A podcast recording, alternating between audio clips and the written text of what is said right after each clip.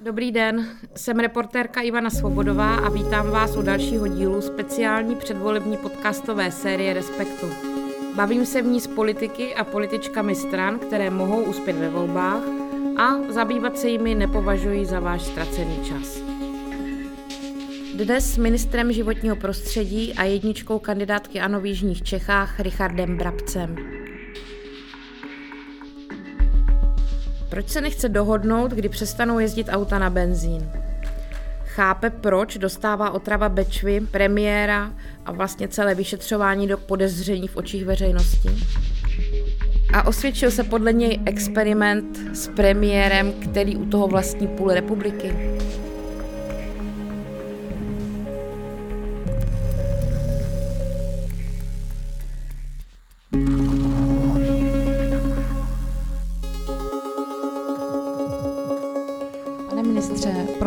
Taková vzrušená debata kolem brožury VZP, která upozorňuje na to, že je dobré soustředit se na prevenci proti rakovině. A v té brožuře je velká fotka pana premiéra Andrea Babiše a předsedy vaší strany a nějaký jeho přípis. Mělo to být rozesíláno těsně před volbami, takže sam opozice měla připomínky k tomu, že to zkrátka je prostě taková hodně neférová kampaň v podstatě, když dva miliony lidí dostanou tady tu podobenku k premiér bojuje proti rakovině těsně před volbami. No, eh, nakonec to dopadlo tak, jak víme, že se to snad bude rozesílat až po volbách, jestli jsem to dobře pochopila, je to tak? Já se přiznám, že nemám tu informaci. Ne. Já si, nebavili jsme se o tom, taky jsem zaznamenal vyjádření pana premiéra, že říká, že samozřejmě není žádný problém, aby to šlo po volbách, Dobře. ale ten aktuální stav opravdu neznám. Jo, ale vy jste zároveň retweetoval na, na Twitteru vlastně, protože v zápěti se stalo to, že ministerstvo dalo volně ke stažení občanům a vyzvalo, že kdo chce, ten si to může stáhnout. A já se vás ptám, jestli jste to udělal z lojality ke straně, nebo vám to vážně přijde správné? Já si především myslím, že to, co je hlavní v té příručce. Ta prevence eh, v boji proti rakovině je prostě důležitější než všechno, než všechno ostatní. Eh, kdyby dneska nebylo, řekněme, tak obrovská animozita, když to řeknu, nebo nenávist eh, opozice vůči Andreji Babišovi, tak jsem přesvědčen, že by takováhle debata vůbec nenastala. Jsem si jistý skutečně tím, že, že onkologická onemocnění v české společnosti jsou natolik závažný problém, že tohle to je to úplně zásadní, jestli se nemýlím, tam, tam je celá řada dalších lidí. A skutečně ano, je fajn, že tak a, a je, je ale faktem to a to je nepopiratelné, že eh, je to projekt Andreje Babiše e, společně prostě s ostatními lékaři Dobře, nebo společně s lékaři, jakým způsobem, jakým způsobem bojovat proti rakovině. A tohle to je člověk nic neměl forma. proti osvětě premiéra, ale prostě pár dnů před volbami sdělit dvěma milionům lidí do schránek Jsem to já, kdo vás tady ochraňuje před zlou chorobou. To rozesílá Všeobecná pojišťovna, nebo má to rozesílat to je prostě opravdu působí jako kampaň, jako chytré načasování, čili ta kritika nejde proti obsahu té brožury, mm-hmm. ale proti tomu načasování. A já opravdu nemám detail, ale vyrozuměl jsem z toho, že to i z pohledu ministerstva zdravotnictví nebo VZP bylo prostě myšleno tak, že by to mělo výjít prostě během podzimu a jako e, bez ohledu na volby. A znovu říkám, myslím, že to základní je, že, že premiér řekl, že samozřejmě vůbec nevidí problém, aby to nebylo Jasně. vázáno takhle. Dobře, ale není ta poctivost kampaně vlastně taky nějakou vizitkou strany a politiků? Já to opravdu nevidím jako nějaký, jako nějaký faul. Já myslím, že těch faulů je dneska celá spousta. Myslím si, že, že se k ním, že se k ním Eh, možná dostaneme i během toho rozhovoru. A jestli víte, já si taky pamatuju, protože já si pamatuju docela dost už, že byla celá řada různých vystoupení. Já myslím, že každý by si z opozičních politiků měl sahnout do svědomí, kde vyšel někde v nějakých novinách, jakoby náhodou rozhovor prostě s ním před, eh, před volbami, v minulých volbách, různých volbách. A, a ne, nepamatuju se, že by kolem toho byla taková hysterie, jako, jako je dneska. Tak já teď vlastně nevím, o čem mluvíte, o těch rozhovorech, to byste mě musel připomenout, ale každopádně vím, že žádný z politiků nemá k dispozici své vlastní noviny toho času ve svěřenském fondu, takže ten pan premiér je zkrátka opravdu zvýhodňován ze všech možných stran, tak možná i proto to tak dráždí. ale jako vy tomu nerozumíte, vy té kritice nerozumíte, abych to jenom uzavřela. Já myslím, že je přehnaná a že opravdu prostě souvisí s tím, že ten Andrej Babiš je dnes ten cíl. On k tomu měl 20-minutové vystoupení ve sněmovně, pan Babiš. Včera citoval z té brožury, ale za tu dobu, já nevím, jestli pětkrát nebo víckrát řekl, já jsem to vymyslel, to jsem i já vymyslel. Vlastně musím říct, že bez ohledu na to, jestli je to premiér nebo kdo to je, jestli je to Andrej Babiš, tak to je chování, které může být teda trošičku protivné, takové jako až dětské bych řekla. Zajímalo by mě, jestli tak sebestředný pan premiér i na vládě. Já pana premiéra znám zhruba 20 let, ne tak intenzivně, řekněme, jako, jako za, třeba za těch posledních 8 let, ale on je opravdu velmi výrazný lídr.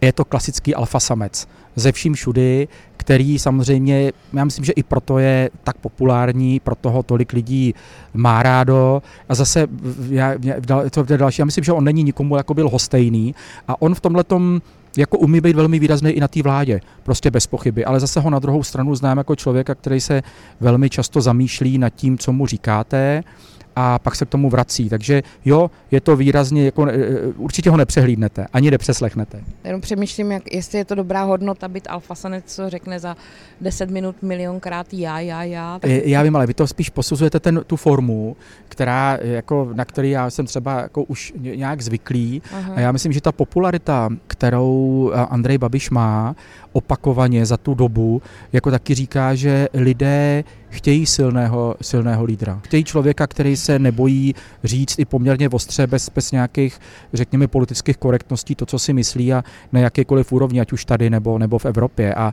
to já myslím, že je cenina protože my jsme spíš tady svědky přehlídky eh, dost nevýrazných lídrů. Ten váš výrazný lídr eh, teď velmi výrazně promluví o věci, která se týká vašeho rezortu, životního prostředí a sice o spalovacích motorech, když to řeknu ve zkratce. Úplně na začátek jenom krátkou odpověď. Ten Green Deal, to jste přijal, souhlasíte s ním vnitřně? My souhlasíme s těmi principy.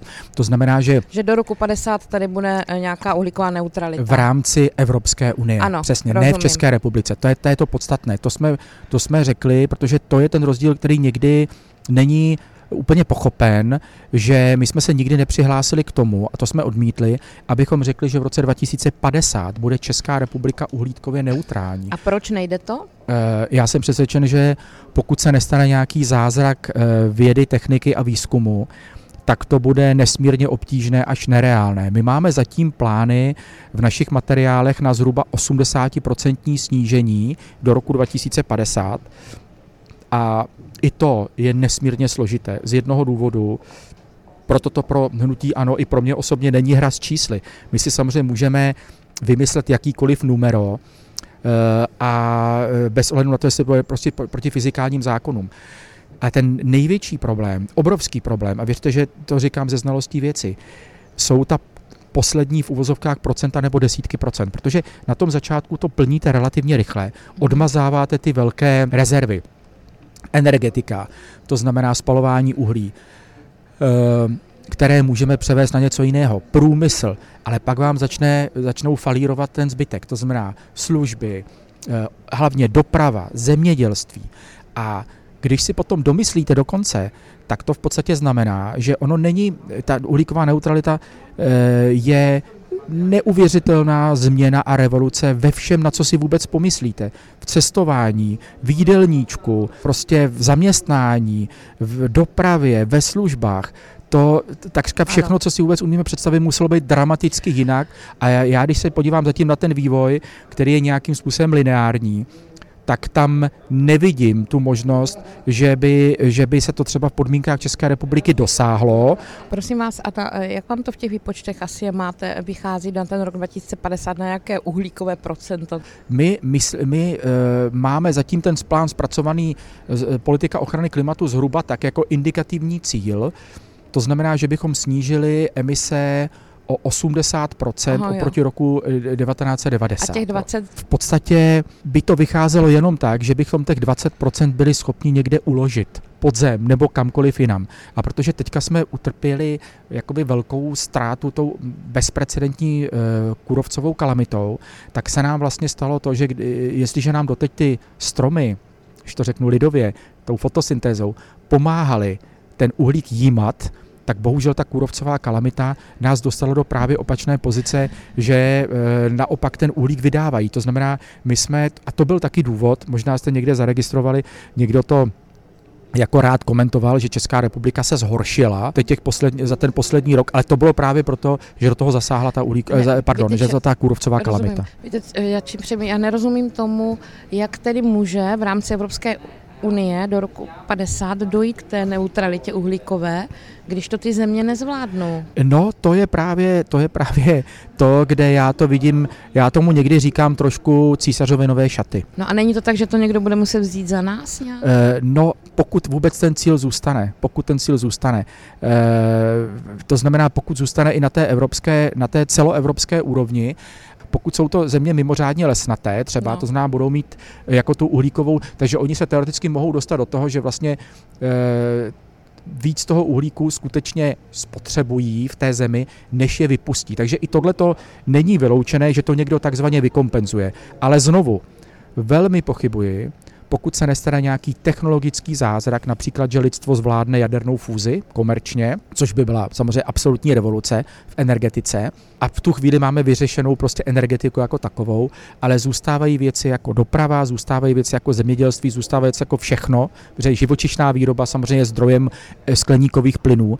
To znamená, já se domnívám, že ten cíl je strašně ambiciozní, země, já nevím, severské, které mají třeba hodně lesů, eh, mají relativně relativně třeba rozvinuté jiné služby a už jsou, už jsou dál, tam se domnívám, že jsou k ním blíž, ale všechny průmyslové země, včetně V4, eh, si to umím představit velmi obtížně a myslím si, že dneska se na to kývlo v některých zemích právě proto, že to je, že to je strašně daleko. Jednou z těch věcí, o které se teď jedná, abychom dosáhli co nejlépe té uhlíkové neutrality v Evropě, jsou právě ty spalovací motory, respektive mm-hmm. elektromobilita. A ten návrh zní tak, že vlastně od roku 35 by mm, už se neměly vyrábět, prodávat eh, auta se spalovacími motory. Premiér, a myslím, že byste už to potom taky někde říkal, říká, nesouhlasím s koncem výroby a prodejem aut se spalovacími motory jo, do toho roku 35 proč se tomu vlastně takhle bráníte a jak to vlastně myslíme? To znamená, nikdy nepřestaneme chtít vyrábět spalovací motory nebo chceme to datum posunout a na kdy? Zjevně nejsme dneska jako Česká republika jediná země, která si uvědomila, že tenhle ten cíl prostě není smysluplný. A já jsem sledoval mimochodem debatu i tuším včera, Eh, politických stran a on už se k tomu z těch politiků, ani těch aktivistických, jako některých politiků, jako jsou Piráti a tak dále, tak už se dokonce k tomu moc nehlásí. Z jednoho důvodu. To je opět klasická ukázka, kdy se stanoví nějaký kulat, nějaké kulaté datum a kulatý cíl. No a na kdy myslíte, že to je reálné? To, to, uh, já bych o datu vůbec nemluvil, protože já si myslím, že to datum je nesmyslné jakoby v tom, že se, že se může do té doby klidně stát, že prosadí se víc vodík, prosadí se prostě dal, i, i, i tady, to znamená ne bateriová akumulatová elektromobilita, ale, eh, ale vodíková elektromobilita. Prosadí se nějaký jiný zdroj. Protože v podmínkách České republiky, pokud se přestanou vyrábět benzínová naftová auta a prodávat, tak se nám paradoxně stane pravý opak toho, co chceme. Pojďme k Bečmě. Eh, teď zrovna uzavírá komise vyšetřovací sněmovní tady tohle věc, pokud je o otravu řeky Bečvy. A oni našli, říkají, celou řadu pochybení všech orgánů, včetně inspekce životního prostředí. Víte o tom? Nebo respektive... Nevím, já nemám přístup k té zprávě. Já teda tady musím říct, že my ten podcast natáčíme ve chvíli jako dřív, než vlastně ho uslyší naši čtenáři. My ho natáčíme Eh, ve čtvrtek a on vydá až v pondělí, čili mezi tím už asi ta, ta zpráva bude, budete jí mít Údajně třeba taky na stole pondělí, v pondělí, až pondělí možná, by měla no, být k dispozici. No, no, dobře. dobře, nemáte zprávu, ale víte o tom, že tam nesedí časy oznámení, kdo kdy komu oznámil to otravu, neexistuje přímý dotaz, žádný vzorek, který by byl odebrán ve správný čas a na správném místě, tak jak se to má dělat. Něco bylo vylito, něco bylo špatně označeno a tak dále. A ta místa, kde byly odebírány ty vzorky, zdá se, nejsou mnoho kužitku. Jo. A jak je tohle možné? Paní redaktorko, já to zase řeknu jinak. Eh, na začátek mi dovolte říct, i pro vaše posluchače a čtenáře, že já jsem z těch lidí, který je úplně nejvíc nešťastní z toho, co se na té Bečvě stalo a že to takhle dlouho trvá. Na druhé straně, kdyby tam nebyla neuvěřitelná politizace této kauzy, po druhé v podstatě na, poprvé před krajskými volbami hned na začátku a po druhé teď, tak by celá řada těch věcí byla brána naprosto odborně. Tady je i v médiích a mezi veřejností je celá řada nepravdivých a nesmyslných informací. Já vycházím z toho, že policie, která tuším na konci června vznesla obvinění proti konkrétní fyzické a právnické Moravia osobě, Aqua. prostě Energoaqua, Energo Aqua, ano, pardon. uh, aspoň teda z médií, oni to oficiálně ne, nepotvrdili, tak já vycházím z toho, že předpokládám, že když policie vznesla obvinění, a mimochodem státní zástupce před několika dny zamítl stížnost obviněných proti tomu, to znamená pro mě, aspoň jako pro léka, nejsem právník, ale státní zástupce teda potvrdil to, že tam nevidí důvod pro zastavení trestního stíhání, takže ty důkazy tam jsou. Pokud by byla pravda to, co vy říkáte, že nebyly žádné vzorky odebrány, vraťme se do 20. září 2020, neděle dopoledne, kdy se ta havárie stala.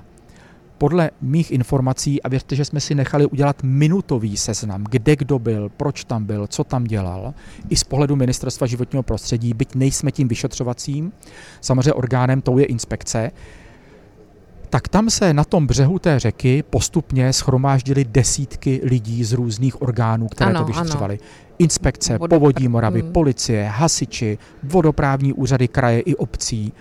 A to, co se ukázalo, a to je to, kde se shodneme s těmi kritiky, to, co se ukázalo, je, že v případě takhle velké havárie chyběla do, na tom začátku dobrá koordinace.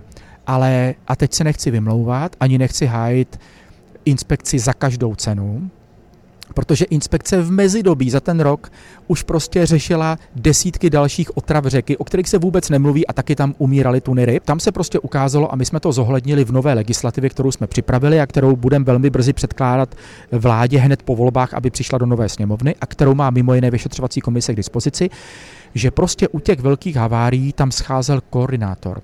Koordinátorem by měl být, a já vím, že vy jste v té věci osobně o tom víte hodně, protože také jste byla ve Valašském Meziříčí na našich českých konferencích a zajímáte se o to a víte, že podle vodního zákona tím koordinátorem, včetně toho, kdo říká, kde obereš vzorky, jak ty vzorky mají vypadat a tak dále, má být vodoprávní úřad. Ano. Bohužel se ukázalo, že v takhle velkých případech vodoprávní úřady nemají tu kapacitu ani lidskou, personální, ani odbornou, ani technickou, aby to zvládli. Proto my bychom chtěli nově, aby tuhle tu roli u velkých havárií převzal hasičský záchranný sbor, který funguje v tom vojenském režimu služebním, kde je velitel zásahu. Takže k tomu, se ptáte, já nesouhlasím s tím, opravdu ne, a, a to těch důkazů je celá řada, že Eh, tam prostě eh, se nic nepodařilo odebrat, jsou odebrané desítky, dokonce stovky vzorků vody, ryb a byly, byly posuzovány několika nezávislými laboratořemi. Hmm. To, co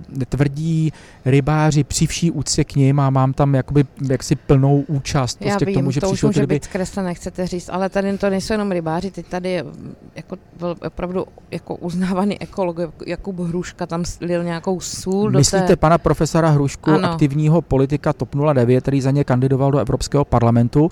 No pana tak Hrušku- tohle je jednoduché samozřejmě říct, ne, ale já vám- ne, on, to- to- to- vy byste to- měl vědět, že on je odborně velmi Ale jako já pana Hrušku čestný. znám. Ano, Jasně, ale on pracuje v Ústavu globální změny klimatu, no. Akademie věd. Pan Hruška je mimo jiné členem eh, Rady Národního parku a řeší třeba kůrovce a další věci.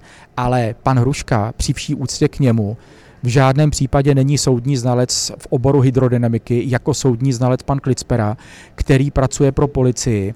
A já vždycky říkám, pro boha, tak kde to jsme? Věříme policii, která si určitě ta věc je, vyšetřují orgány činné v trestním řízení. A já vycházím z toho, že policie má nejenom ten posudek znalecký o tom, jak to tam teklo nebo neteklo. Tam bylo šest nebo sedm na sobě nezávislých vyšetřovací subjektů, eh, který odebrali vzorky. Myslíte si, že je možné takové spiknutí, aby hasiči, vodoprávní úřady, policajti, státní zástupce, Nevím všichni a doufám, se spikli. že ne. Ta, a já jsem přesvědčený, že to takhle není a nebude a nikdy nemůže být. A, ale víte o tom, že tam na začátku hádal Olomoucká, Brněnská inspekce, kdo, nebo hádala, řekněme, tam byl takový nějaký nelad, kdo to vlastně bude, nebude dělat, eh, že tam na straně té inspekce nebylo úplně jako profesionálně odvedená věc. Věřím, že o tom vím nejvíc ze všech, jo, nejvíc.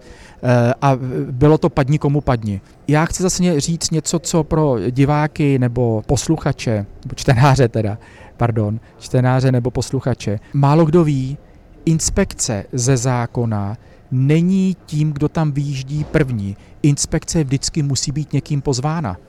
Jo, to, to se málo ví. V tomto případě inspekce byla vyzvána vodoprávním úřadem Ano. nebo hasiči, aby tam přijeli. No a oni, protože skoro okolností, jestli se nemýlím, jo, tak Olomoucká inspekce v tu chvíli, protože byla neděle odpoledne, tady se držela prostě služba. Za prvé inspekce tam dorazila asi dvě hodiny po tom, co byla logicky, protože ten člověk bydlí třeba 90 km, musí nasednout do auta, musí se s někým domluvit, nemá vrtulník ani majáček. Inspekce komunikovala celou tu dobu telefonicky s hasiči, aby jí odebrali vzorky, než ona tam dojede. Komunikovala s vodoprávním úřadem a podle mých informací, když jsme si dělali ten, tu, ten náš interní audit, tak i podle mých informací to prostě to bylo tak, že e, vodoprávní úřad e, řekl, že pokud by potřeboval inspekci Brno, tak se ozve, protože už tam byla Aha. inspekce, inspekce Rozumím, Olomouc. ano. To znamená, vodoprávní úřad měl možnost si vyžádat dalšího člověka z inspekce, ale nevyžádal si ho. A tam zároveň došlo i k nějakému zbrždění, pokud je o ten vodoprávní úřad, že jo, na začátku. E, to bylo prostě spíš to, že tam upřímně řečeno na začátku i tím, jak se to postupně rozbíhalo, tak tam, a to se vracím zpátky k té legislativě, tam se prostě ukázalo, že tam bylo příliš mnoho jakoby v úzovkách velitelů, kteří si ne, jako nevěděli, kdo tomu v tu chvíli velí. A aby to ti naši posluchači pochopili, uh-huh. říkáte, že takových havárií od té doby byla spousta, byť ne Ano. tak velkých, samozřejmě ne tak závažných. A tam se tohle neděje Ne, a ne. do té doby se to nedělo. Zrovna Ne. tady v tomto případě Hmm. u Bečvy se stalo No, několik nedorozumění, zmaků a Já bych, prostě ne, sporu jako, víte co, no, jako já bych řekl, že za prvé v tomto konkrétním případě, tady se totiž děje to, že už rok někdo pitvá, protože má tu možnost, pitvá rozhodnutí po minutách každého. Kdyby se vyšetřování vše, skoro všeho, co si tady umíme představit, někdo šel takhle úplně do detailu a pitval to, tak se můžeme třeba dostat do situace, že tam taky ukáže, že se třeba na tom začátku nedomluvili nebo domluvili jinak. Tady to pitvá někdo, ale ty lidi tam přijeli toho 20. na tu hráz té řeky, věděli, že tam, že tam umírají ryby.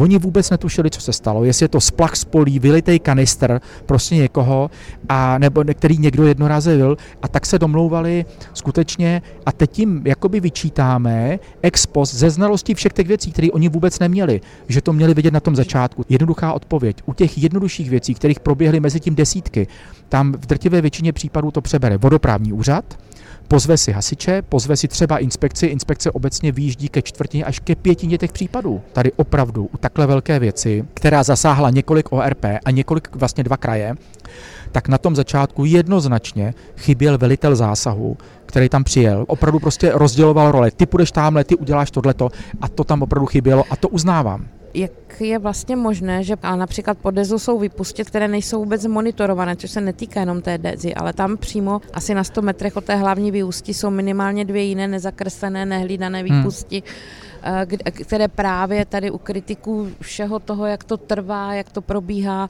budí podezření, že právě tudy to mohlo vytéct a že tady někdo chrání dezu, že jo, ale nechme to už být tady, eh, pokud jde o dezu, ale jak je možné, že jsou tam dvě nemonitorované Hmm. výpusti? Paní redaktorko, je to bohužel možné tím, že a zjevně to jsou desítky let, kdy to je, jo, a všichni, kdo to dneska kritizují, tak eh, řada z nich byla někdy u vlády a bylo to i za nich.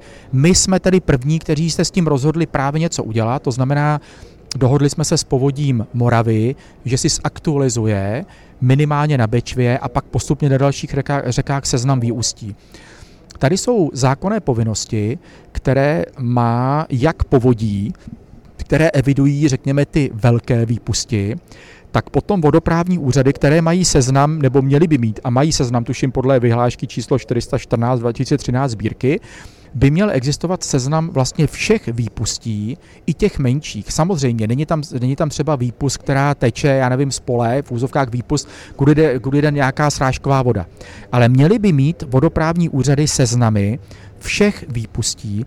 Problém je ten, že se prostě ukázalo, že oni je často mají neaktualizované a nemají je digitalizované. Jinými slovy, když potom někdo přijde, třeba včetně policie, a řekne, ukažte mi seznam výpustí tady v té oblasti, tak ho nemá. Mimochodem, to je zase zpátky důvod, proč je tak důležité, aby u těch menších havárií to dál vy, vy, vy vlastně vyšetřoval vodoprávní úřad, protože on má místní znalost. Mimochodem, ten člověk z té inspekce, který tam přijel, tam byl poprvé v životě. Takže stát se to bohužel může, právě to, že nebyly, nejsou vždy aktualizované výpusty, který má povodí v nějaké zprávě, ale dělá si je teďka postupně.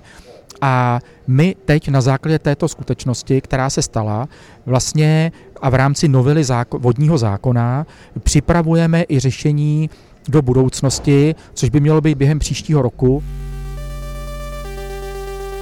Tady ten případ je opravdu naprosto neobyčejný. I v tom, co se kolem mě děje, nemyslím politicky, ale státní zástupce dostal brzy zakázáno jako se vyjadřovat, musel to dělat jeho nadřízený, policista pokusil sám sebe odvolat z funkce, prostě, který to má na starosti a e, jako viděli jsme, že mu trošičku jako utíkají nervy. Vy teda taky už jste v průběhu toho vypadal z toho dost, řekla bych, otráveně ze všeho. Je to tak těžké to vyšetřit, to něčím unikátní? Paní redaktorko, Nebo já je to řek... jenom tím, že tam má prostě Andrej Babiš Babiš, který ne. je tak nějak v podezření já vám, já vám řeknu, a já si myslím, že pochopitelně, doufám, i pro uh, vaše posluchače nebo čtenáře, pochopitelně, v čem je to unikátní.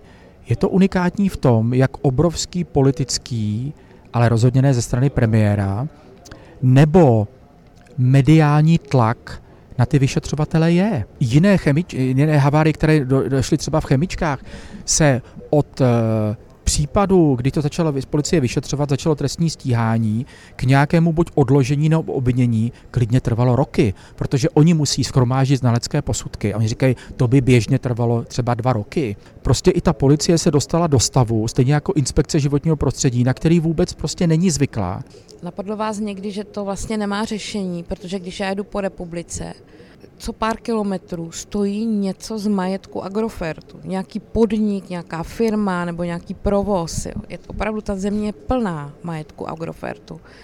A vlastně máme tady premiéra, který je zároveň teda premiér a, majitel ve Svěřeckém fondu. Orgány, které jsou obsazeny hnutím ANO, samozřejmě logicky, že jo, které to vyšetřují a ministry, jakože to nemá řešení, že cokoliv se stane s Agrofertem, kdykoliv někde něco vyteče, jako logicky v té společnosti musí vzniknout nedůvěra. Tak vlastně já mířím ke generální otázce, je prostě rozumné, aby někdo tak zámožný a s tak rozsáhlými majetky měl vliv na státní zprávu, na vyšetřování a tak dále. Pokud bych vzal úplně doslova to, co jste řekla teď, tak bych si to přeložil tak, že teda je tady i ovlivnění policie a státního zástupce a to by bylo, to, to by bylo velmi silné teda, jo, to určitě ne, to jste takhle nechtěla, nechtěla říct. že někdo premiér, tak to vzbuzuje nějaký... Ano, paní redaktorko, to máte pravdu, reakce, ale na, ale na druhou všude. stranu je ten člověk zase pod nejvyšší veřejnou kontrolou i mediální kontrolou, kterou teď právě vidíme v přímém přenosu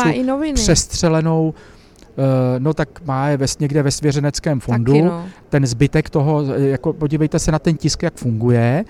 Eh, eh, podívejte se, jak, jak, jaké peklo se eh, v některých médiích, a nebudu, ne, nebudu je říkat, nechci jim dělat reklamu, prostě jaké peklo je proti Babišovi, jaké peklo je obecně proti hnutí ANO, kdy se skutečně demagogicky, šíleným způsobem zneužívají nějaké věci, včetně Bečvy a já jsem z toho fakt upřímně nešťastný. Když to zase vemete, já vím, vy to berete z té jedné strany a já říkám, to je přece nejvyšší veřejná kontrola, když každý ví, i odkud ten Brabec vyšel a já bych byl úplný šílenec, kdybych někomu, a věřte, že, že bych to neudělal, ani kdybych to vnitřně si o tom myslel, že bych to udělat měl, a to jsem si nikdy nemyslel. Jo. Jsem tam prostě přišel s tím, že budu hrát totální rovinu a můžu říct každému prostě do očí, že jsem jí vždycky hrál totální rovinu vůči všem. To by můžete věřit a říkám to znovu na všechno, co je mi svaté, to mohu, to mohu říct. Eh, a já jsem to vždycky bral tak, říká jasně, eh, ale všichni tohleto ví a o to víc budou každý z nás pod nějakou veřejnou kontrolou a pitvat se to. A mě to nevadí, že to pitvá. dobře, mě mrzí to, co se spíš kolem toho děje, jak, jaký jsou kolem toho lži, demagogie a já se vracím k tomu, Tady ten konkrétní případ. Já bych byl samozřejmě hluboce nešťastný, kdyby to nakonec skončilo bez výsledku. Ale já, myslím, ta, ta konkrétní kauza, ano. ale já prostě pevně věřím v to, že až se až se bude moct prostě potom samozřejmě jít dál do toho spisu a nepochybně, nepochybně ten spis jednou bude k dispozici, ten vyšetřovací spis a ty další věci, tak se, tak se prostě ukáže, že to, že, to, že to jsou třeba i další věci, které něčemu přisvědčují. Jo, to znamená, že to není jenom to, jestli tam někdo jako vyleje nějaký barvivo anebo sůl a na tom je to prostě založený. Že ta policie mluvila skutečně s desítkami svědků. Mně jde jenom ale, o to, ale jenom zkrátka, jestli se ten experiment, kdy člověk, který vlastní půl republiky, se stane premiérem, jestli se ten experiment neukázal jako lichý, tady přes, přímo na té Bečvě, já pokud jde o důvěru ne, já země. Ne, já jsem přesvědčený, že ne, protože uh, přece to ve finále, paní redaktorko, a na tom se shodneme, přece to nakonec rozhodnou ty voliči. Pokud teda nechceme říct, že každý hlas má jinou, jinou cenu, a to určitě nemá. Každý hlas má stejnou cenu. To znamená, pokud ty lidi by si opravdu mysleli, že nemají tu důvěru, že se tady něco zneužívá, no tak by asi toho Babiše ani toho Brabce ve finále nevolili a, a to se prostě uvidí, jak tohle všechno skončí. Takže já bych to nechal na těch voličích, já jsem pevně přesvědčen, že tady obrovská kontrola všech, včetně premiéra, včetně mě a ta je tady nad námi nad všemi. Děkuji vám za rozhovor. Já vám děkuji za pozvání. To byl Richard Brabec. Od mikrofonu se loučí Ivana Svobodová. Těším se na příště. thank you